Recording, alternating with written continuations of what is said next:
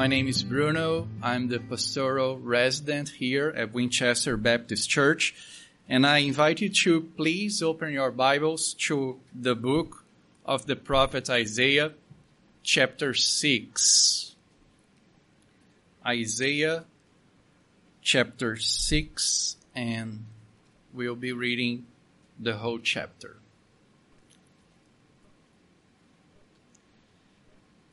Isaiah chapter 6. Please follow with me. This is God's word. In the year that King Uzziah died, I saw the Lord sitting upon a throne, high and lifted up, and the train of his robe filled the temple. Above him stood the seraphim. Each had six wings. With two he covered his face and with two he covered his feet, and with two he flew. And one called to another and said, Holy, holy, holy is the Lord of hosts. The whole earth is full of his glory. And the foundations of the thresholds shook at the voice of him who called, and the house was filled with smoke. And I said, Woe is me, for I am lost, for I am a man of unclean lips, and I dwell in the midst of a people of unclean lips. For my eyes have seen the King, the Lord of hosts. Then one of the seraphim flew to me, having in his hand a burning coal that he had taken with tongs from the altar. And he touched my mouth and said, Behold, this has touched your lips. Your guilt is taken away and your sin atoned for. And I heard the voice of the Lord saying, Whom shall I send and who will go for us? Then I said, Here I am, send me.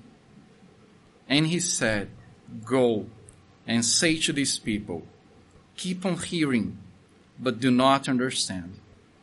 Keep on seeing, but do not perceive.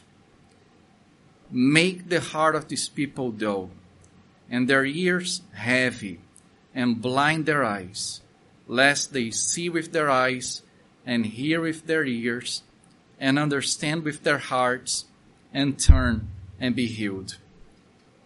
Then I said, How long, O Lord? And he said, until cities lie waste without inhabitants and houses without people, and the land is a desolate waste. And the Lord removes people far away, and the forsaken places are many in the midst of the land. And though a tenth remain in it, it will be burned again, like a terebinth or an oak whose stump remains when it's felled the holy seed is its stump. Please pray with me. Lord, please open our eyes to see, open our ears to hear, open our hearts to understand, that today we may understand what you're saying to us in your word. In Jesus' name we pray. Amen. Whatever you think about God, that's the most important thing that you think. Whatever you think about God, that's the most important thing that you think. I'm not that clever. I took that from Sugel Michelén. Sugel is a pastor in the Dominican Republic, and if you know any Spanish, then Go listen to him. I think he's one of the most blessed preachers around today. Well, whatever we think about God, that's the most important thing that we think. What we think about God will determine what we think about everything else. John Calvin, maybe you know this, he begins the institutes with the following quote Our wisdom, in so far as it ought to be deemed true and solid wisdom, consists almost entirely of two parts the knowledge of God and of ourselves. The knowledge of God and of ourselves. Maybe you heard the old Greek saying, know thyself. It's very important to know yourself. Calvin is challenging this concept. And he's saying this, yes, of course, it is important to know ourselves. But until we know God, we'll never truly know ourselves. Okay, one last quote and no more quoting, I promise you. The most terrifying truth of scripture is that God is good. The most terrifying truth of scripture is that God is good and we are not. I heard that from Paul Washer. And okay, I want to give him credit. So Hal Michelén, John Calvin, Paul Washer, they're coming to the same conclusion. Until we know God, we don't really know ourselves. Until we know who God is, we don't really know anything. So before I go any further, I also have to give credit to R.C. Sproul. The first book that I read as a grown up Christian was The Holiness of God by R.C. Sproul. I read a few Christian books before that, but they were about the Great Flood or Jonah and the Whale. They were books full of pictures. So the first Christian book with no pictures at all that I read was The Holiness of God. And it just had a huge impact in my life. I dare say maybe I became a Christian by reading this book. So it's entirely impossible for me to go over Isaiah 6 without remembering some of the things that Sproul says in that book. He makes a very good exposition of this chapter. So I want to give credit to R.C. Sproul for many of the things that I'm going to say today. I, I even wonder, I suppose, that when Paul Washer says that the most terrifying truth of Scripture is that God is good, that he's being influenced by R.C. Sproul when he says that. So, God is good and we are not. God's holiness is supposed to be a good thing. How can God's holiness be something scary? And yet, it is. What could be better for us than knowing that the universe was created and is sustained by a holy God? And yet, this becomes a problem because God is holy and we are not. That's the problem. And how do we solve this problem? How do we solve the problem that God is holy and we are not? That's what I want us to see today. So my prayer is that we can trust this holy God to solve this problem for us and to lead us into a life of gratitude for Him. So, the first point for us today is that God is holy, and because we are sinful, that's a problem. So, maybe you notice that up to this point, the first five chapters of Isaiah are mostly oracles that Isaiah is saying. Oracles are the sayings of the prophet. And basically everything in the first five chapters is poetry. And there are good reasons why Isaiah is using poetry in these first five chapters. And now, in chapter six, we have the first portion of the book of Isaiah that is historical narrative. Historical narrative is one of the genres that we find in the Bible. We usually have historical narrative in the historical books of the Bible, but we also have historical narratives in the prophets in general and in Isaiah in particular. And one historical narrative that is very important is the prophetic call. It's the narrative of how the prophet is called to be a prophet. And this is very important because we listen to Isaiah the way that we do because he was a prophet called by God. If he was not called by God, his words would not have the same value. So we have a prophetic call in Jeremiah chapter 1, Jeremiah being called to be a prophet. We have a prophetic call in Ezekiel chapter 1, Ezekiel being called to be a prophet, and Isaiah is the oddball because we only hear his calling now in chapter 6.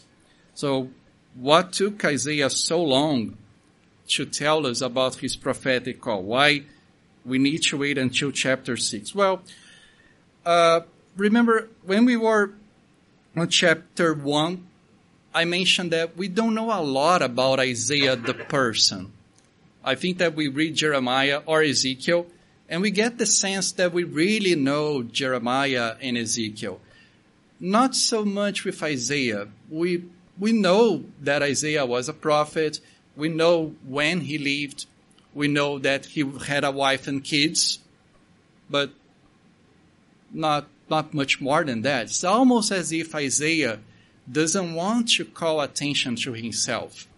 He wants to, he wants to tell us, don't pay attention to me, Isaiah the prophet. Pay attention to the message that I'm giving here. And maybe that's why we need to wait until chapter 6 to hear about his call. It's a, it's a possibility. So Isaiah wants us to pay attention not to him as a prophet, but to God's message and to the character of God. And so this is a historical narrative and like in any good story, we have a setting, the characters, and a problem. The setting, the characters, and a problem. And the setting on verse 1 says, it's the year that King Uzziah died. So King Uzziah died in 740 BC. Does that tell you something?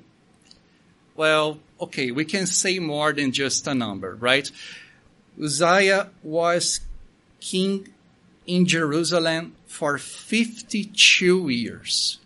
Think about that for a second. 52 years. How many presidents did the US have in the past 52 years? You don't have to answer. A lot of presidents, right?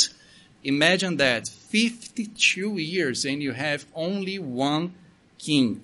Imagine if the president died tomorrow.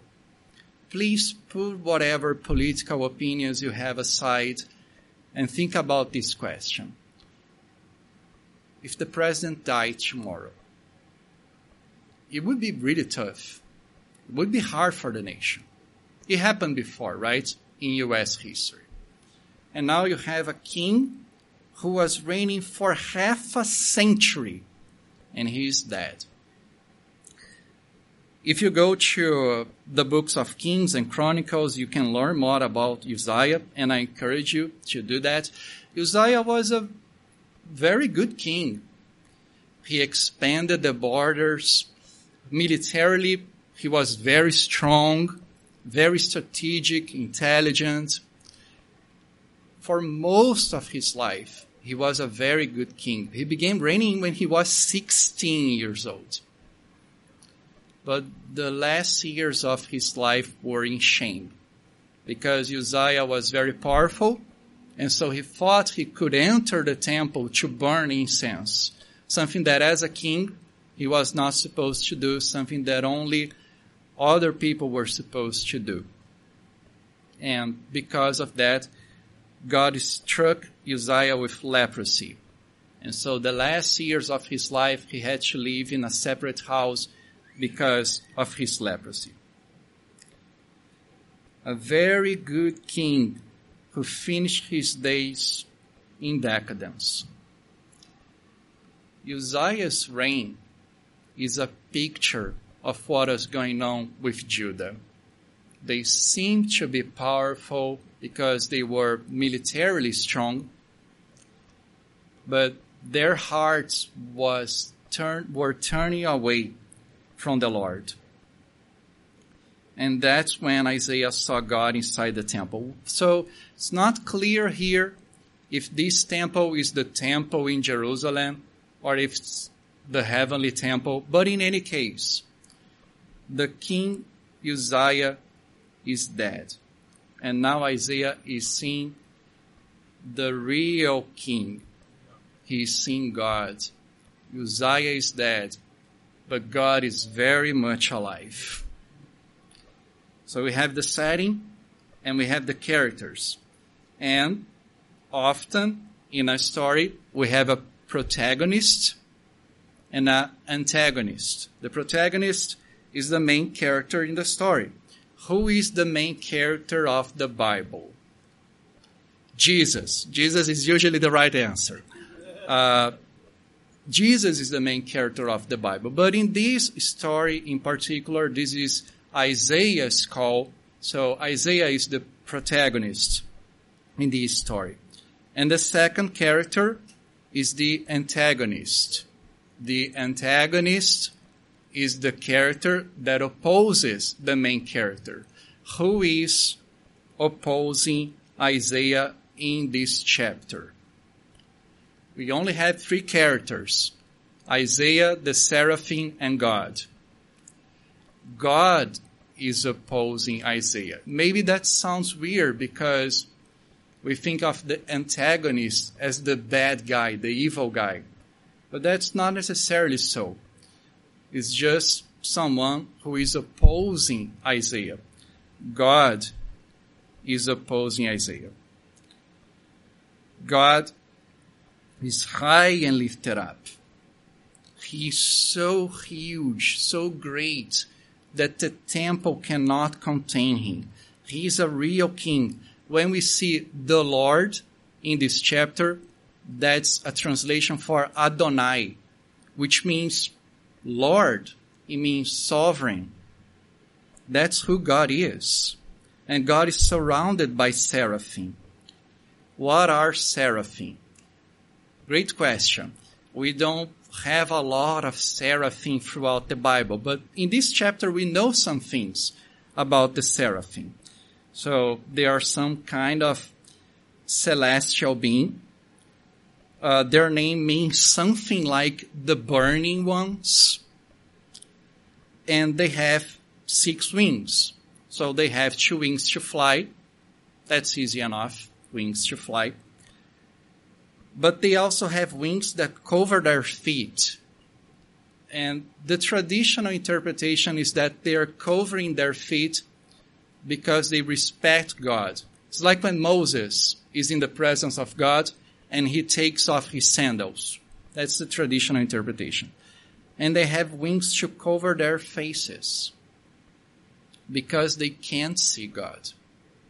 We see that throughout the Bible, especially in the Old Testament. We cannot see God or else we'll be destroyed because of His holiness and our sinfulness.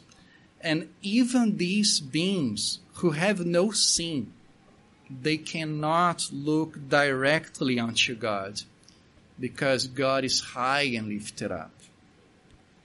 And the other thing we know about the seraphim is that they are constantly calling to one another saying, Holy, holy, holy is the Lord.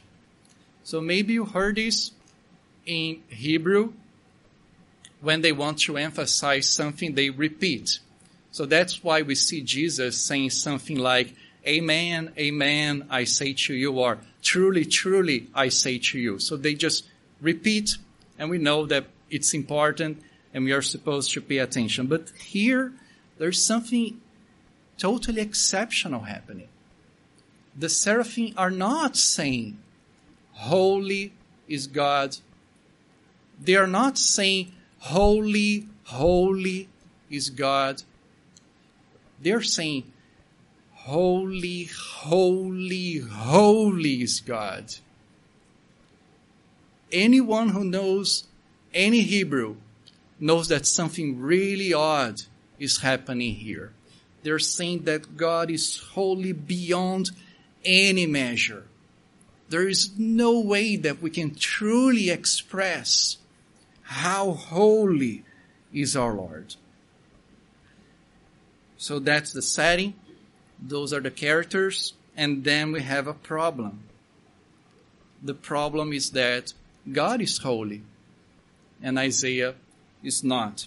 Sinclair Ferguson defines God's holiness as God's own wholehearted, affectionate devotion to Himself. The loving devotion of each member of the Trinity to the other two. God is fully devoted to Himself. That's God's holiness. Full devotion to Himself. Now, think about that.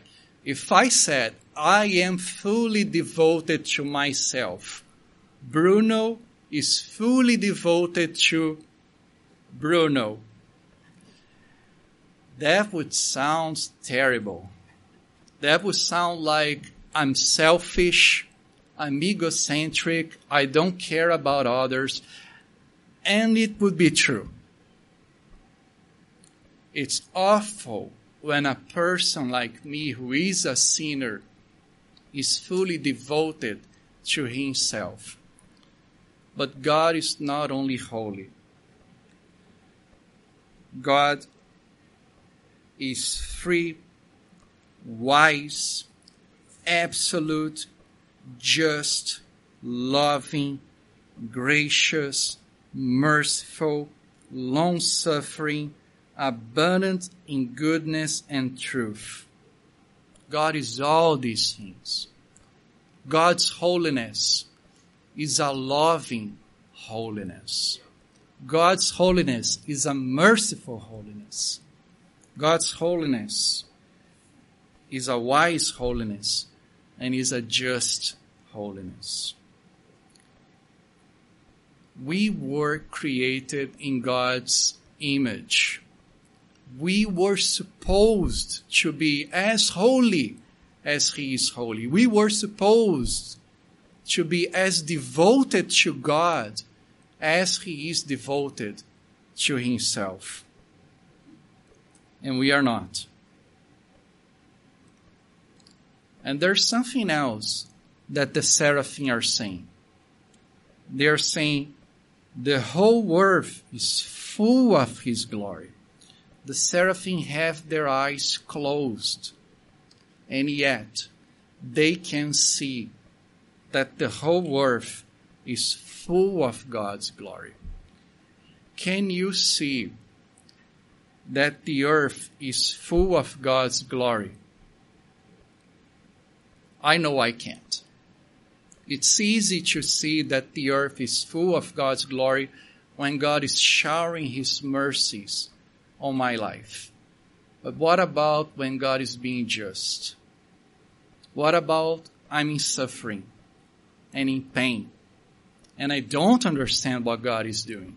When King Uzziah dies, that's not a moment in which I can see that the whole earth is full of His glory. And yet, it is. We are not thinking God's thoughts after Him as we should. We don't see things, we don't have the right perspective that we should have. And that's why the temple was shaking. That's why there was smoke in the temple. It's very much like in Mount Sinai. It's very much like when Solomon built the temple and the Shekinah the presence of God entered the temple. And the temple was shaking, just like the mountain of Sinai. And something else was shaking, I'm sure Isaiah's legs. Isaiah understood the problem perfectly well. God is holy. He was sinful. And that's why, that's when Isaiah made his first article as a prophet. Woe is me.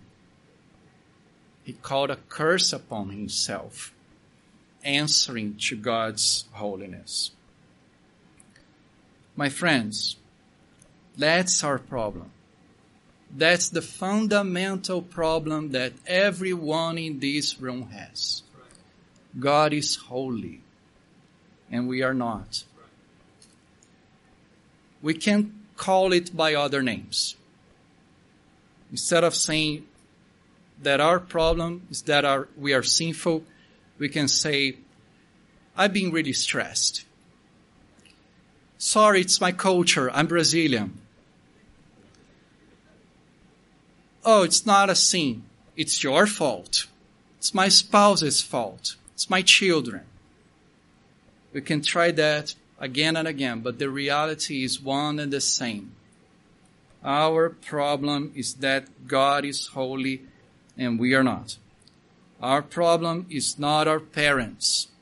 Our problem is not our children. It's not our job. It's not whoever is in Washington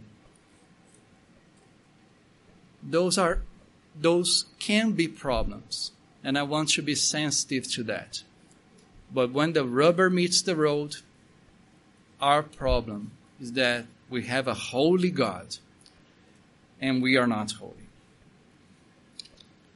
So that's the problem. The second point is thankfully the solution. How can we solve the problem of a holy god? And the solution is that God is also merciful. So now we have the highest tension in this narrative. God is holy, Isaiah is sinful, and God brings the solution. One of the seraphim flies to Isaiah, having in his hands a burning coal that he took from the altar with tongs, and he touches Isaiah's mouth with a burning coal. Think about that for just a second. A burning coal touching your mouth, burning, and you smell something. It's your flesh that is burning. That's what you're smelling. Imagine the pain that Isaiah was feeling at this moment. But the pain that Isaiah was feeling was nothing compared to the forgiveness. I'm pretty sure that coals cannot take away sin. Hebrews 10:4 says, "It is impossible for the blood of bulls and goats to take away sins." It's not saying coals, but I think it's implied. There is only one thing that can take away our sins, and it is the blood of Jesus. That coal was taken from the altar. So this is very symbolic. The altar is where the Israelites were supposed to bring their offerings to God. That's the place where their sin was atoned for that altar and that coal were pointing to Jesus. Again in Hebrews, Hebrews 9 says, Hebrews 9:11. But when Christ appeared as a high priest of the good things that have come, then through the greater and more perfect tent, not made with hands, that is, not of this creation. He, Jesus, entered once and for all into the holy places, not by means of the blood of goats and calves, but by means of his own blood, thus securing an eternal redemption. For if the blood of goats and bulls, and the sprinkling of defiled persons with the ashes of a heifer, sanctify for the purification of the flesh, how much more will the blood of Christ, who through the eternal Spirit offered himself without blemish to God, purify our conscience from dead works to serve the living God. That call was pointing to Jesus.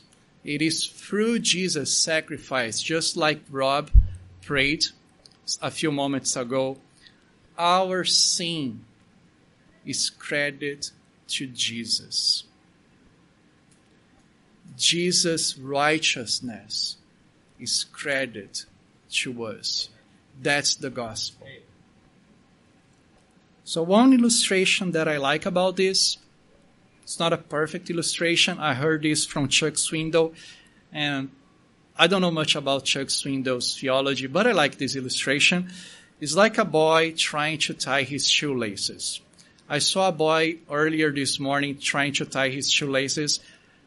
I'm not gonna name any names, poor Walter.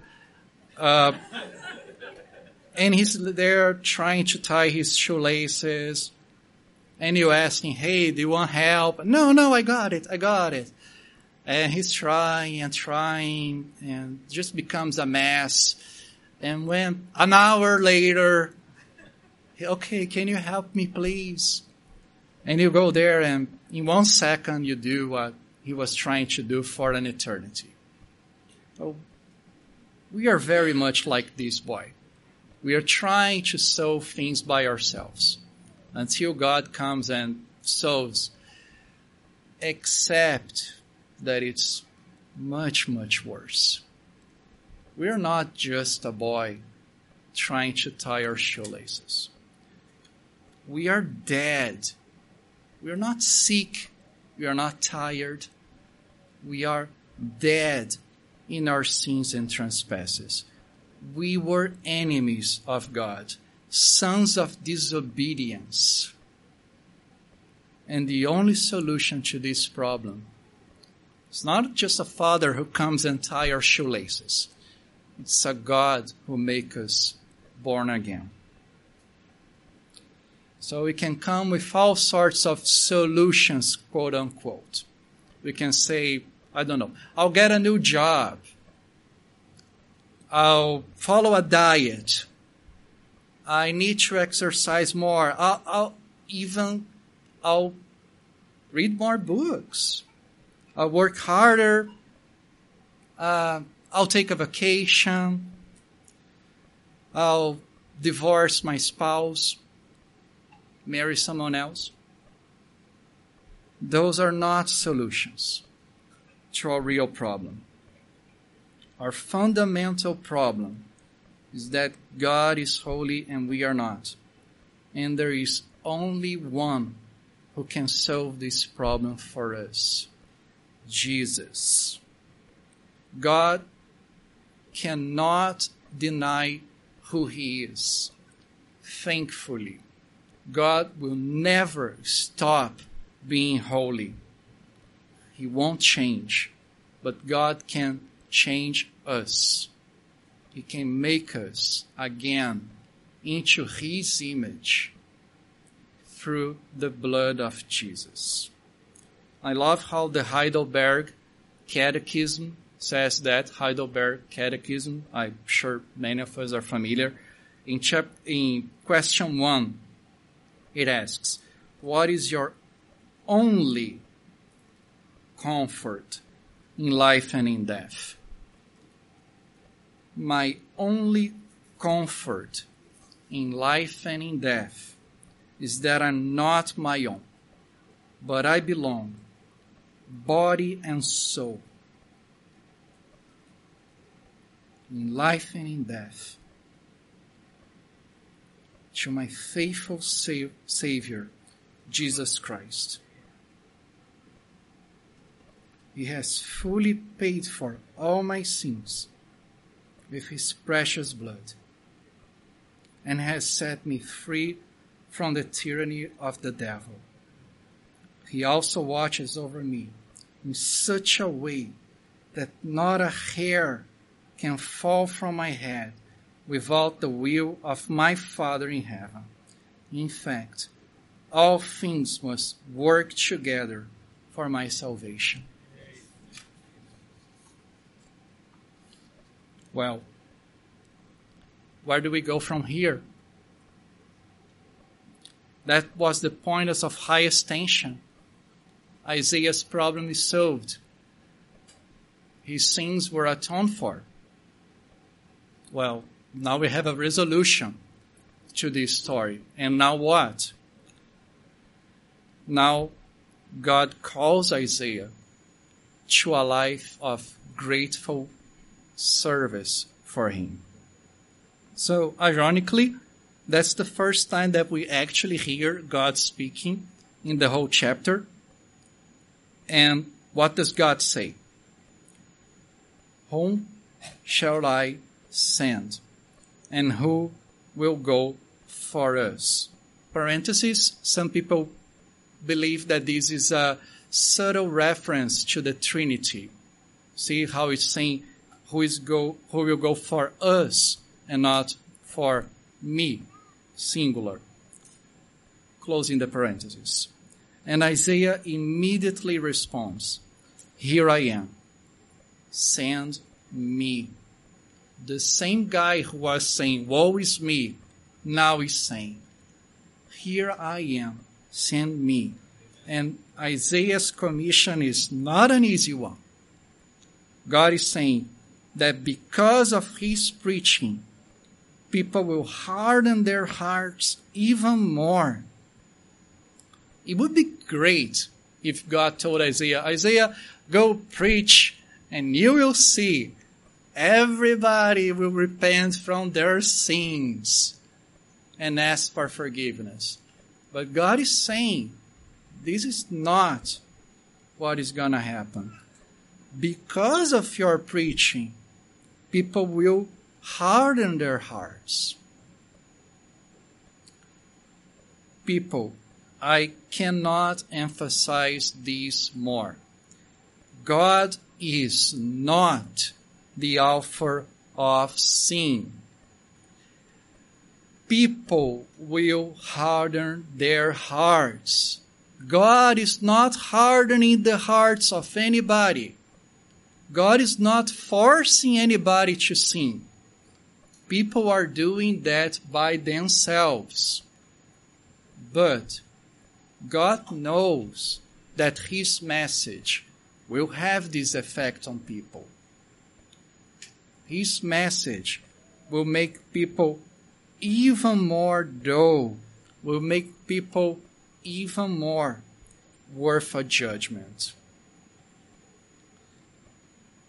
Somebody, I can't remember who, so no more quotes, said that this is every preacher's dilemma.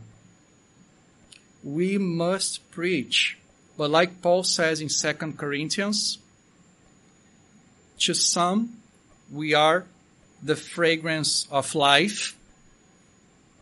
To others, we are a fragrance of death. Isaiah 6, uh, these verses 9 and 10 is quoted several times in the New Testament, so it's valid in the New Testament as well. We will preach, and some will repent and be saved. We will preach, and some will reject the preaching and harden their hearts even more. So, this is a dilemma for every Christian. Observe that Isaiah talks about eyes and ears, but he begins and he ends with the heart. Faith comes by hearing, but it's really the heart that must be changed. And through our preaching, every heart will be changed. Some for worse, and some for better. Do you think that's weird? Do you think that it's hard to think that because of our preaching, some will be saved, but others will harden their hearts even more. It's because we don't think God's thoughts after Him. We don't see things through His perspective. God's plans are not our plans. Judah has broken the covenant. God has all the right to bring judgment on them. Isaiah preaching will have a double effect. On the one hand, it will bring judgment on some. God promised Abraham three things land, offspring, and blessing. And all these things will be taken away from Judah. But not forever. God will leave a stump in the land, and that stump will be the holy seed. This is the fundamental story of the Bible. God entered into a covenant with Adam, a covenant of works. And Adam broke that covenant. Because Adam was the representative of all of us, his descendants, all of us broke that covenant with Adam. We are subjected to God's judgment. But immediately after, God told the serpent in Genesis 3:15, I will put an enmity between you, serpent, and the woman, and between your offspring and her offspring. He shall bruise your head, and you shall bruise his heel. This is the gospel. This here in Genesis 3:15 is the gospel. God promised Abraham an offspring, a seed. That's the fundamental story of the Bible. Is this battle between the seed of the woman, the offspring of the woman, and the offspring of the serpent. God promised an offspring to Abraham. And yes, Judah is Abraham's offspring. But remember what Paul says in Galatians 3:16. God promised Abraham an offspring, singular, not offsprings, plural. And Abraham's offspring is Jesus. Jesus is the fundamental holy seed who will be left in the land and through whom God will bring salvation to many. So I quoted almost all, all of the first question and answer from the Heidelberg Catechism. I left one line and it says, Because I belong to Him, Christ, by His Holy Spirit, assures me of eternal life and makes me wholeheartedly willing and ready from now on to live for Him. We can divide the Heidelberg Catechism into three sections guilt, grace, and gratitude. G, G, G. Guilt, grace, and gratitude. And that's what we see in this chapter.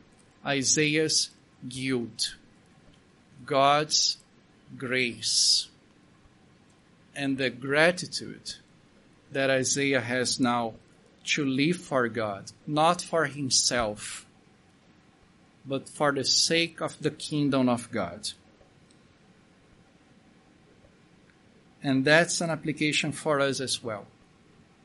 We need to stop thinking, what is up for me? What do I have to gain? And start to ask, what will bring God, this holy God, more glory? So, we need to stop living for ourselves and start to live in gratitude to God. Whatever we think about God, that's the most important thing that we think. God's holiness is a problem because of our sinfulness. But this God brings a solution in the blood of Jesus so that we can live a life of gratitude for this God. Amen. Let's pray. Dear Lord, thank you because you are holy. Thank you for being who you are. Thank you because you cannot change. And the reason we are not destroyed is because you do not change. And thank you because you brought a solution to our problem of sinfulness. Please transform our hearts to confess our sins and to look for salvation in you. We are saved from you, through you, and to you. Please, God, that we might live a life of gratitude for this great salvation. In Jesus' name we pray. Amen.